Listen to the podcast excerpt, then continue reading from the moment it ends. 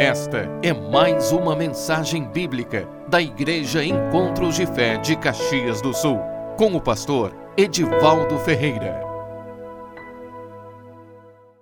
Eu quero trazer uma palavra hoje a respeito do amor de Deus em Cristo Jesus, que nos faz mais que vencedores. Deus em Cristo Jesus, de derrotados, de uma derrota fragrante, de uma derrota realmente que nós não tínhamos como nos sair dela.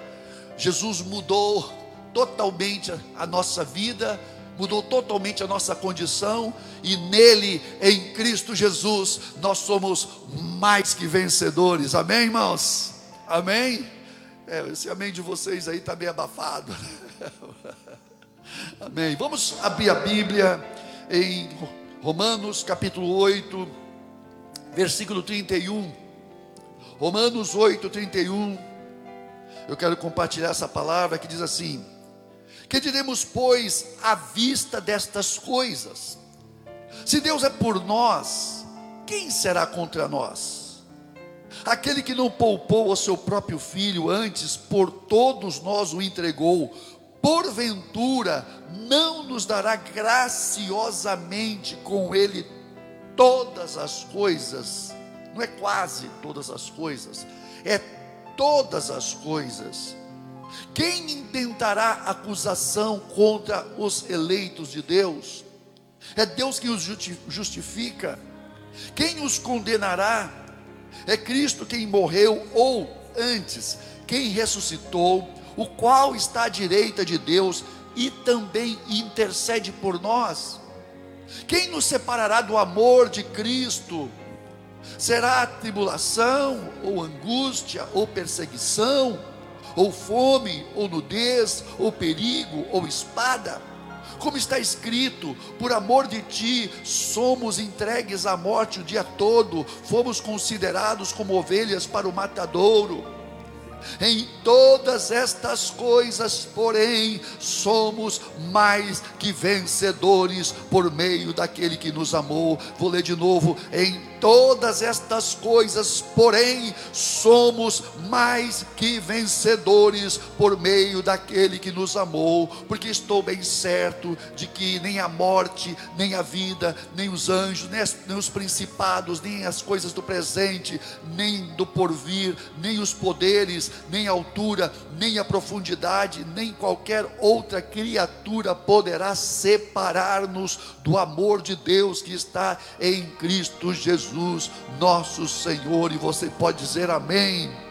Obrigado, Senhor, pela tua palavra. Muito obrigado, muito obrigado, Senhor, pela tua palavra que é poderosa, a palavra, Senhor, que é tão gloriosa a respeito do teu plano, da vitória completa, plena, perfeita que nós recebemos em ti, Senhor. Essa vitória que com certeza dia a dia está se manifestando em nós e vai ter cumprimento pleno, Senhor, quando chegarmos no reino eterno de nosso Senhor e Salvador Jesus Cristo. Nós te louvamos. Agora vem Espírito Santo, toma domínio desse ambiente toma domínio de cada pessoa nesse ambiente, toma domínio de cada pessoa que nos acompanha também, Pai, pelo Facebook. Nós abençoamos agora, declaramos o teu poder, Pai, o poder da vitória, a vitória que nós temos em Cristo Jesus, em nome de Jesus. Amém e amém.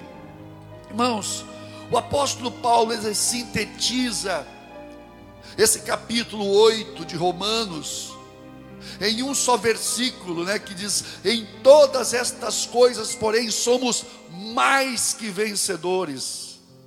Nós não somos vencedores, irmãos. Nós somos mais que vencedores, é? por meio daquele que nos amou. Mais que vencedor significa ter uma vitória esmagadora. É aquele que entra numa luta não sabendo se vai ou não vencer, é aquele que entra numa luta sabendo de antemão que ele vai vencer. O cristão é esse, irmãos, é aquele que entra numa luta e não importa qual a luta que você esteja enfrentando, não importa qual seja o inimigo, você com certeza sabe que em Cristo Jesus você vai ter vitória sobre aquela situação. Amém, irmãos? Amém? Então, nós temos uma vitória esmagadora por causa do pecado, irmão. Tudo é, estava contra o homem, contra nós. Éramos escravos do pecado e, consequentemente, escravo do diabo. Nós éramos condenados à morte, porque o salário do pecado é a morte. Estava fraco, fragilizado, por quê?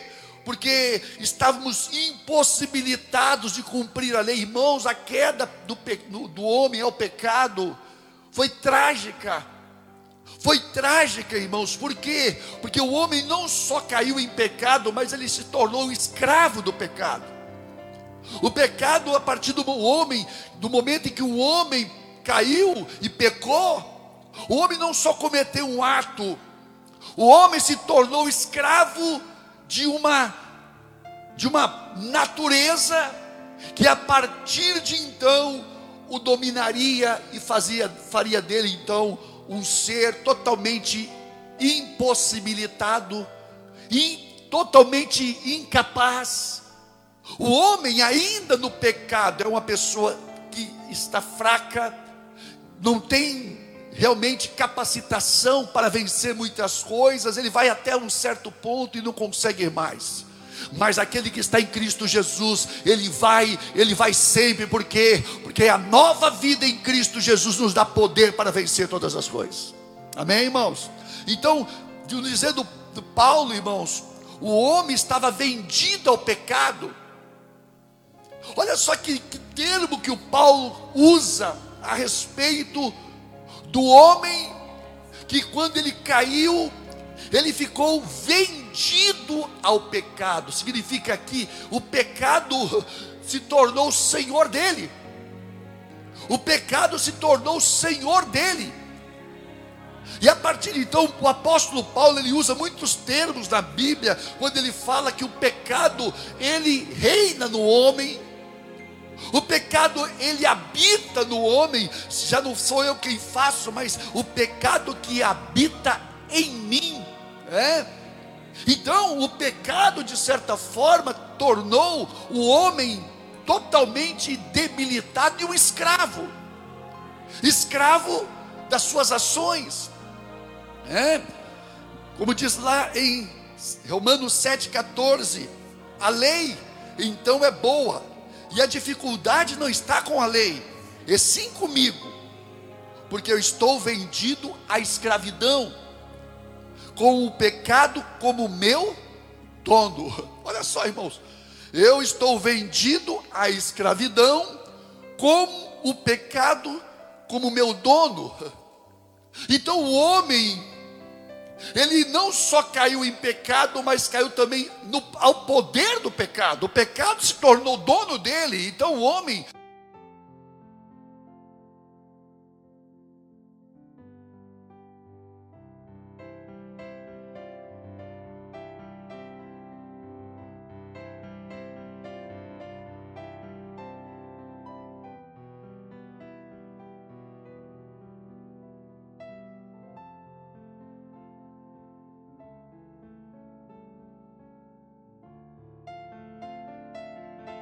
nós, nós vamos ver isso, irmãos, que a obra de Cristo é uma coisa tremenda, tremenda.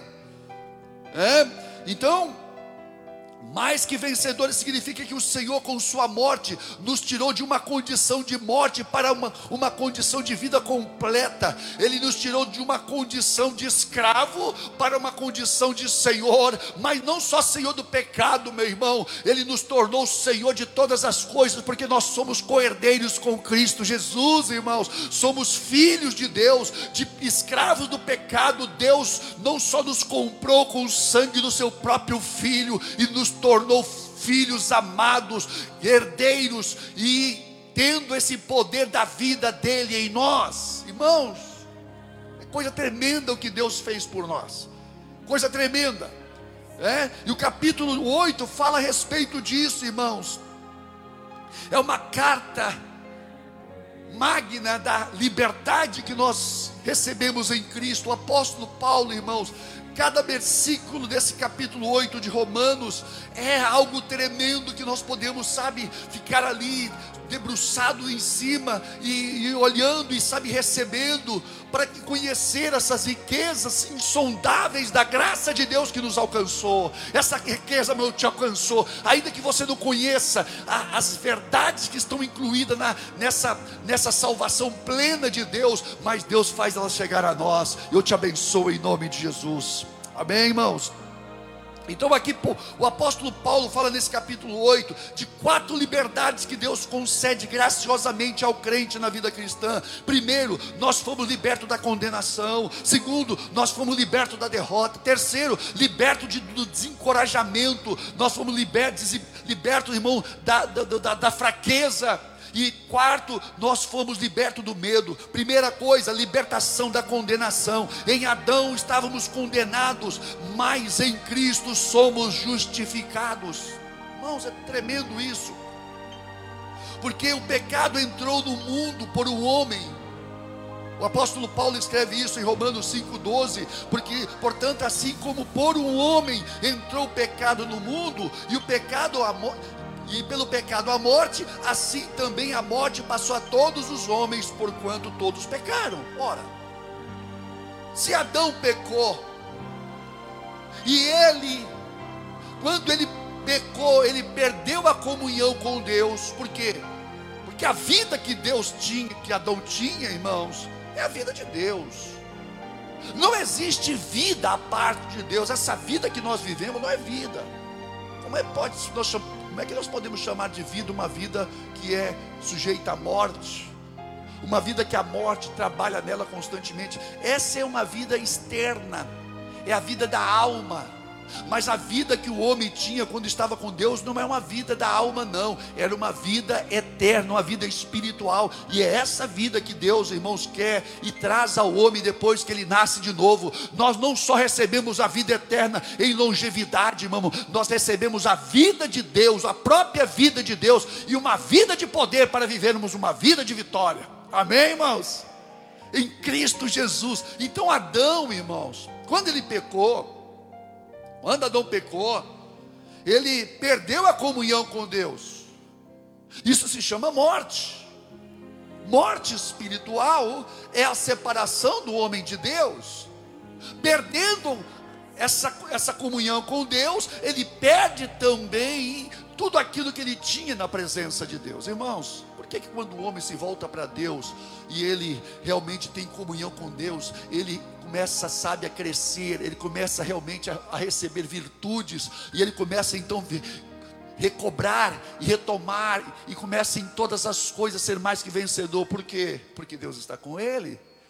Só que Adão perdeu isso, Adão perdeu essa comunhão, passou de um homem né, que era controlado pelo Espírito, pela, pela, pela palavra, porque Adão, mesmo antes de pecar, irmãos, ele tinha essa comunhão com Deus, essa capacidade de cumprir a lei.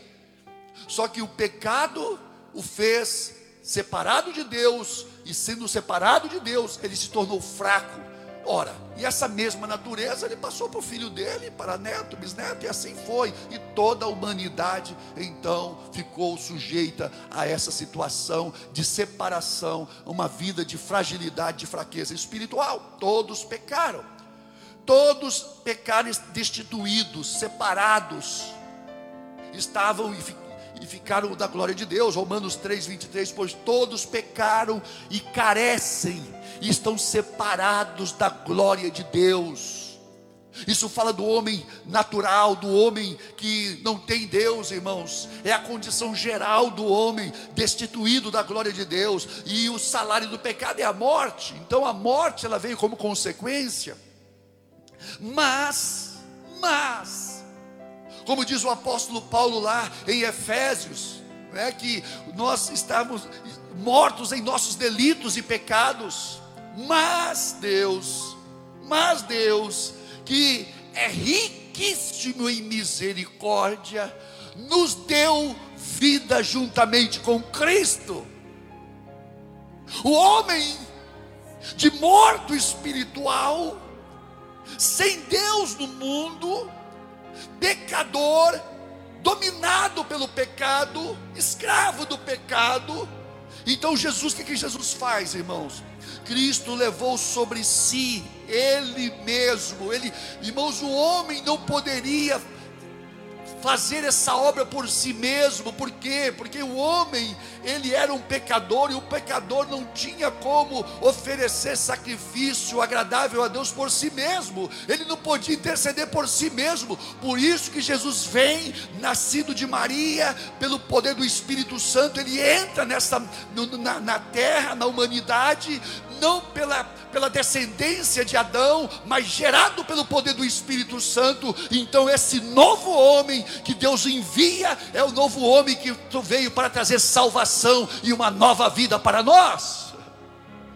Amém, irmãos? Glória seja dada ao Senhor. Glória a Deus por esse plano tão glorioso de salvação. É? Então ele morreu a nossa morte. A morte de Jesus não foi somente a morte dele, foi a nossa. Por quê? Porque ele morreu em meu lugar, ele morreu em teu lugar. Ele suportou em seu corpo o nosso castigo. O castigo que nos, nos traz a paz estava sobre ele significa que Deus descarregou, ele bebeu sozinho o cálice da ira de Deus, que nós teríamos que beber, e que vão beber aqueles que não recebem a Cristo como Salvador. O cálice da ira de Deus, por isso que o apóstolo Paulo fala que éramos filhos da desobediência, filhos da ira. Filhos da ira, irmãos, são aqueles que não se sujeito, não se submete, não se esconde em Cristo, não deixam Cristo realmente justificar a vida dele, não entrega a sua vida a Cristo. Então Jesus, ele tomou o cálice, ele bebeu sozinho o cálice da ira de Deus, Deus descarregou sobre ele a ira que era para ser descarregado sobre o pecador. Então Deus ele toma sobre si mesmo, irmãos. Que coisa tremenda isso. Deus toma sobre si mesmo a ira, ele mesmo descarregou a ira dele mesmo. Como é que pode ser isso? Deus descarregou a ira dele em si mesmo, no seu próprio filho. Filho, eu vou descarregar a ira que eu tinha de, de a cobrança do pecado que eu tinha que cobrar do homem, eu vou descarregar em você. Isso aqui, faça. Tremendo isso, irmãos. Por isso que assim como Deus descarregou a ira dele no seu filho para perdoar os pecados do homem, ele também vai descarregar a ira sobre aqueles que não aceitaram a, a salvação, a verdade da salvação, com amor para serem salvos. Isso é sério, irmãos. Isso é sério. Deus ele tem o direito, por quê? Porque ele perdoou a todos. O homem não, não vai ser condenado um dia, quem for condenado, porque ele peca. Não, Deus não vai mais condenar o homem porque ele peca. Deus vai condenar o homem porque ele não recebeu e não aceitou o seu perdão, e não mudou de vida, e não deixou Deus entrar nele para fazer dele uma nova criatura em Cristo Jesus. Isso é sério. Isso é muito sério. Então, ele satisfez tudo aquilo que a lei cobrava. E em nosso lugar, e nos justificou diante do trono de Deus. Romanos 8,3 diz assim,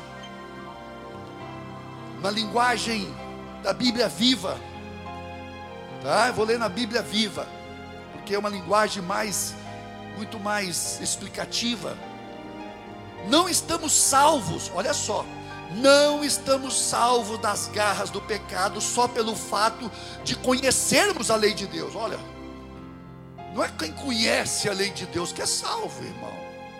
Não. O conhecimento da lei de Deus não traz salvação. O conhecimento da lei de Deus traz convicção de pecado, porque a lei é a luz que coloca e evidencia as transgressões do homem.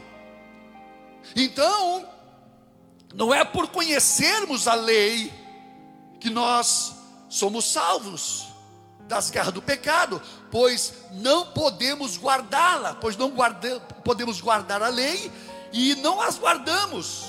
Mas mas Deus pôs em ação um plano diferente, a fim de nos salvar. Olha só que coisa linda, irmãos. Então nós não tínhamos como cumprir a lei, por quê? Porque nós estávamos vendidos ao pecado, nós não tínhamos força, a nossa natureza pecaminosa não nos deixava realmente cumprir. Queríamos, mas não podíamos. Queríamos, mas não conseguíamos cumprir a lei. Então Deus faz um plano diferente a fim de nos salvar. Enviou seu próprio filho em um corpo humano como o nosso. Em um corpo humano como o nosso, com a exceção de que o nosso é pecador, porque nós fomos gerados em pecado. Em, como diz o salmista no Salmo 51, em pecado me concebeu e a mãe, significa que nós recebemos essa herança, é?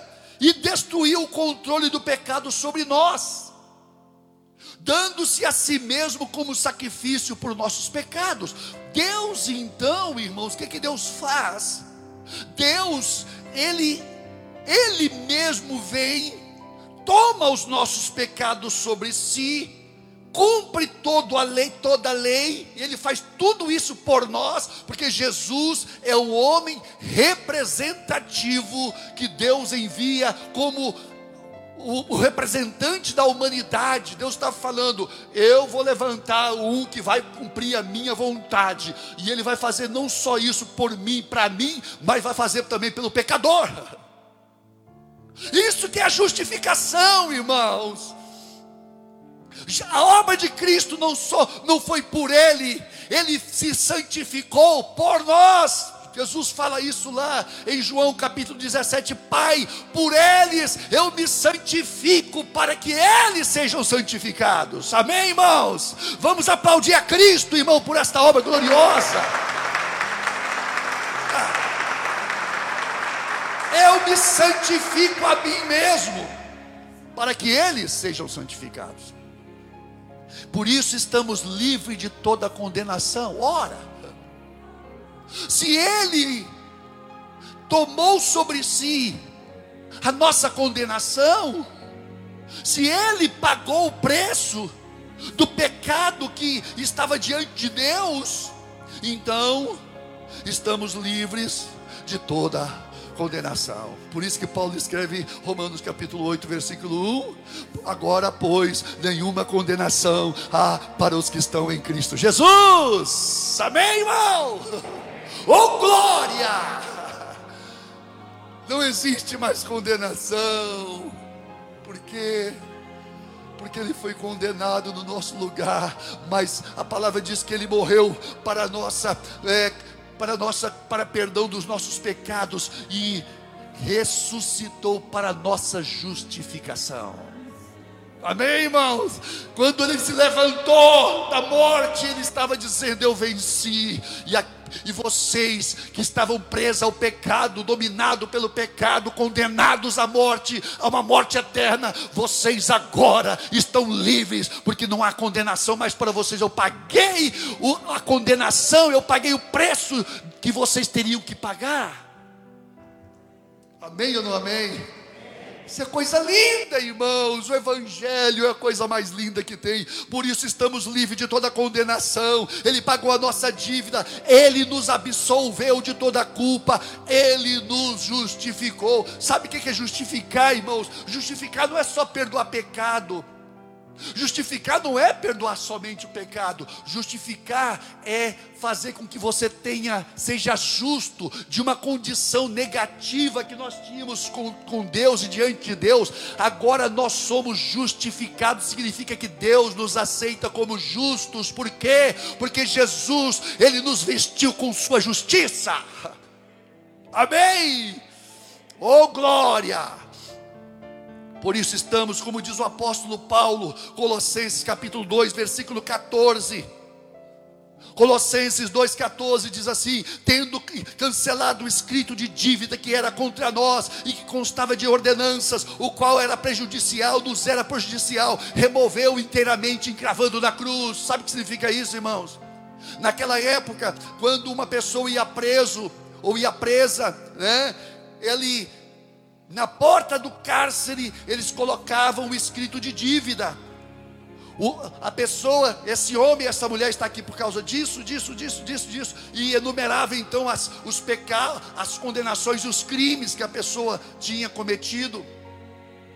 Então nós também estávamos presos, presos em nossos delitos, em nossos pecados, em nossas atos, irmão, por isso é que você tem que saber que você, você peca sim, você peca, mas a palavra diz que nós temos uma, um, um advogado, um advogado diante do Pai, que é Cristo Jesus, que é o nosso advogado, o Jesus Cristo justo.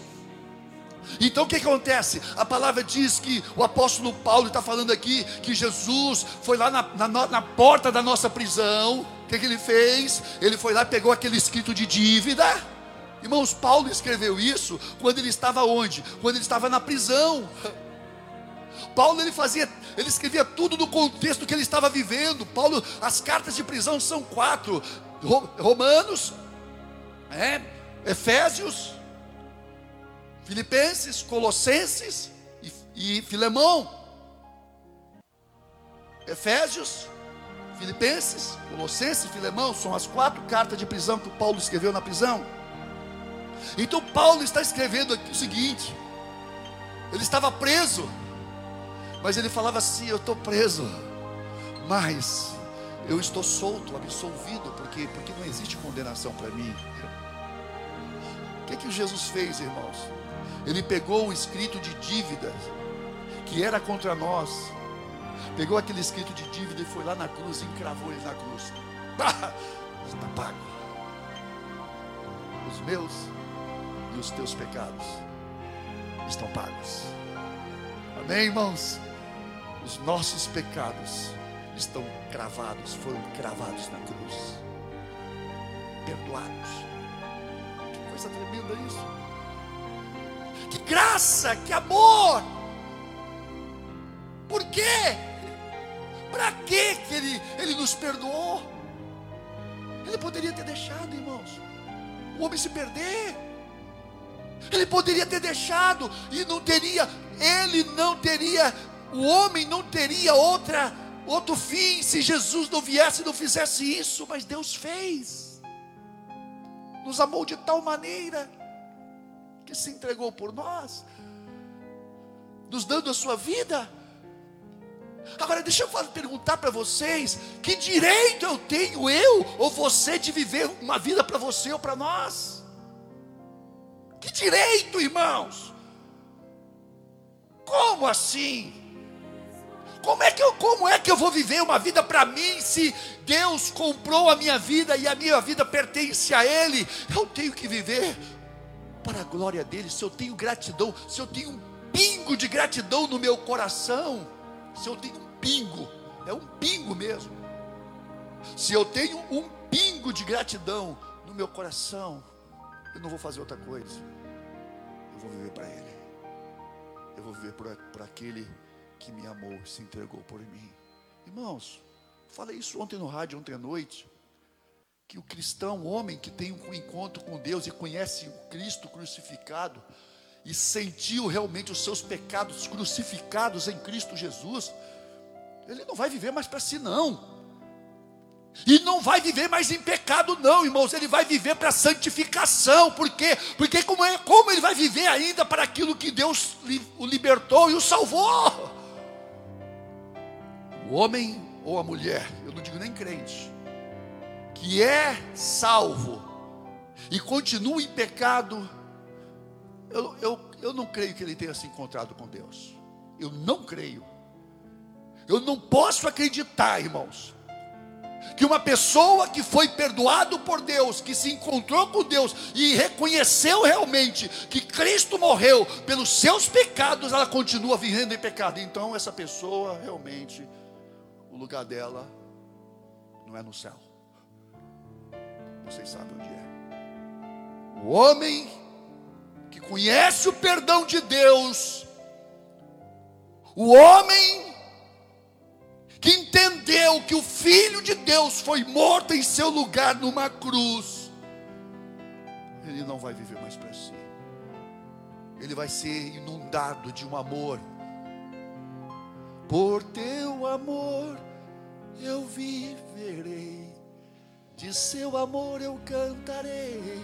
Irmãos, é um amor, eu quero viver por esse amor, eu quero conhecer mais esse amor. O apóstolo Paulo ele diz que considerava tudo como esterco para que ele pudesse conhecer a Cristo, para que ele pudesse cada vez mais conhecer esse Deus amoroso, gracioso, poderoso. Então, irmãos, o apóstolo Paulo ele escreve isso, e Jesus com o seu próprio sangue, ele entrou no Santo dos Santos. Preste atenção nisso.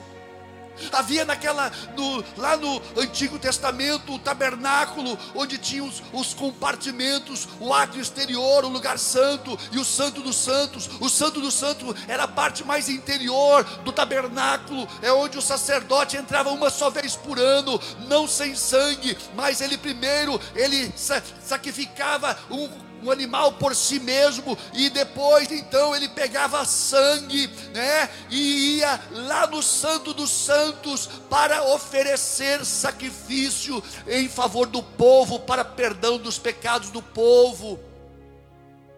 E Deus estava falando que sem sangue não há remissão, para que houvesse perdão de pecados. Precisava haver derramamento de sangue, mas aí e precisava ser um cordeiro, um cordeiro. Por que, que Deus fala que tinha que ser um cordeiro? Um cordeiro sem mancha, sem mácula. Então aquele animal, sabe, não poder ser sangue humano. É? Porque o sangue humano, o, o sangue humano é contaminado. Tem pecado. Até o nosso sangue não prestava, irmãos. Nem o nosso sangue não prestava. Mas tinha que ser o, o sangue de um cordeiro, cordeirinho, um animalzinho, manso, e um animal manso. Então, aquele sangue daquele cordeiro era aspergido no propiciatório, naquela em cima da arca do concerto havia o propiciatório, onde ali estavam os querubins, é, e ali então se aspergia o sangue, ali aquilo simbolizava a presença de Deus. Então, era assim que se manifestava, mas Deus falava: Eu estou só, eu, eu não tenho prazer em, em sacrifício de animais, eu só estou preparando vocês para que vocês possam entender que o Cordeiro de Deus, ele vai vir, ele precisa vir. Por isso que quando João Batista olhou para Jesus vindo, ele disse: Eis aí o Cordeiro de Deus que tira os pecados do mundo. Jesus veio como Cordeiro de Deus. Coisa muito, que coisa linda, que história linda, irmãos. Por isso que quando Paulo escreveu, somos feitura dele, essa palavra feitura no grego, original grego, significa poema. Nós somos um poema escrito por Deus. É a mais linda história de amor, irmãos. O Criador morrendo, morrendo pela criatura o Todo-Poderoso morrendo por um ser como nós, mas preciosos para Ele. Se Ele nos morreu, se Ele morreu por nós, é porque Ele nos ama. E se Ele nos ama até o ponto de nos de entregar Sua vida por nós, então significa que nós somos preciosos. Você é precioso. Você é preciosa. Para Deus você custou o preço mais caro, que foi o sangue do próprio filho dele. Amém, irmãos? E olha só o que, o escritor aos Hebreus escreve em, Romanos, em Hebreus capítulo 9, versículo 12. Quando Cristo veio e entrou uma vez por todas no lugar santíssimo. Ele não levou consigo sangue de bodes ou de bezerros para oferecer como sacrifício. Pelo contrário, ele ofereceu o seu próprio sangue e conseguiu para nós eterna redenção.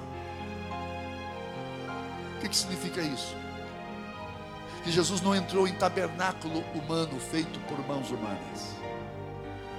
Mas Jesus, quando ele morreu na cruz, ele entrou no tabernáculo eterno, no lugar do santo dos santos, no verdadeiro santo dos santos. Eu creio, irmãos, que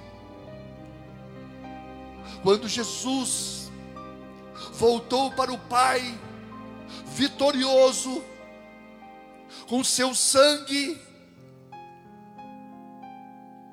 com o seu próprio sangue, as suas mãos ensanguentadas, ele chegou.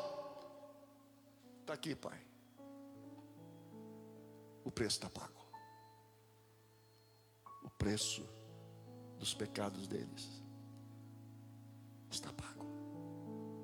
O Pai olhou para o sangue viu que aquilo era muito bom. Por isso, que Ele pode derramar salvação sobre nós. Por isso que Ele derramou. Então, quando, quando você peca, e, e o apóstolo João diz: Filhinhos, eu escrevo para que vocês não pequem. Não pequem. Porque nós temos uma natureza santa que nos leva a ser santificados e consagrados dia após dia. Ele escreve o seguinte: Filhinhos, eu vos escrevo que vocês não pequem, mas se vocês pecarem, nós temos um advogado junto ao Pai, Jesus Cristo, o justo. Quando nós pecamos, eu creio que isso não acontece, porque Deus não se esquece. Mas vamos dizer que você, eu peco, né? Eu peque e quando Deus pega e sabe, isso não acontece. Não acontece. Isso é uma, uma analogia muito pobre. Mas vamos dizer que eu peco e de repente Deus, o Senhor fala, Pai, está aqui o preço. Ele está perdoado. Isso apazigou. Isso apazigou o homem, Deus com o homem. Por isso que a palavra diz: justificados, pois, pela fé. Vamos nos pôr de pé. Nós temos paz, paz com Deus, por intermédio de nosso Senhor Jesus Cristo. Por isso que o apóstolo Paulo escreve: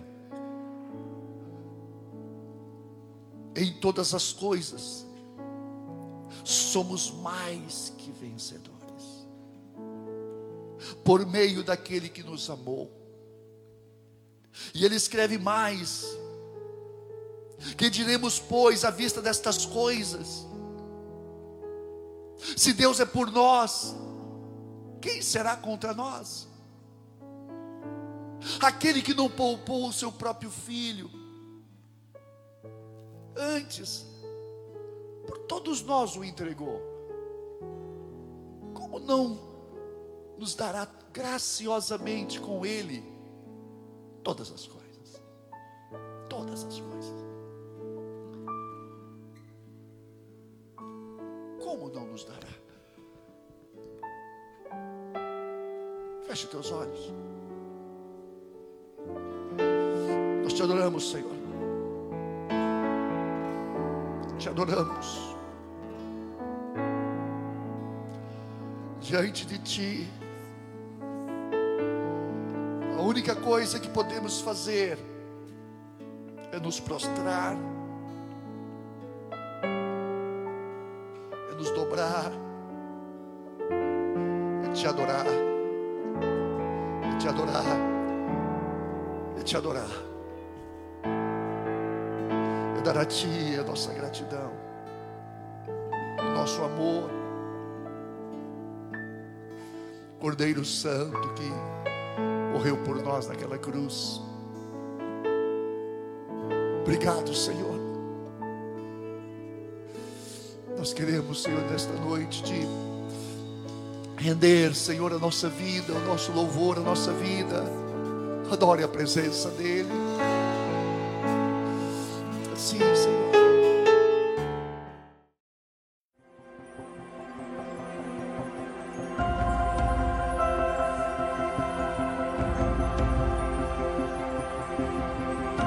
Esta foi mais uma mensagem da Igreja Encontros de Fé de Caxias do Sul, com o pastor Edivaldo Ferreira. Você pode nos acompanhar pelo facebook.com barra Encontros de Fé Caxias.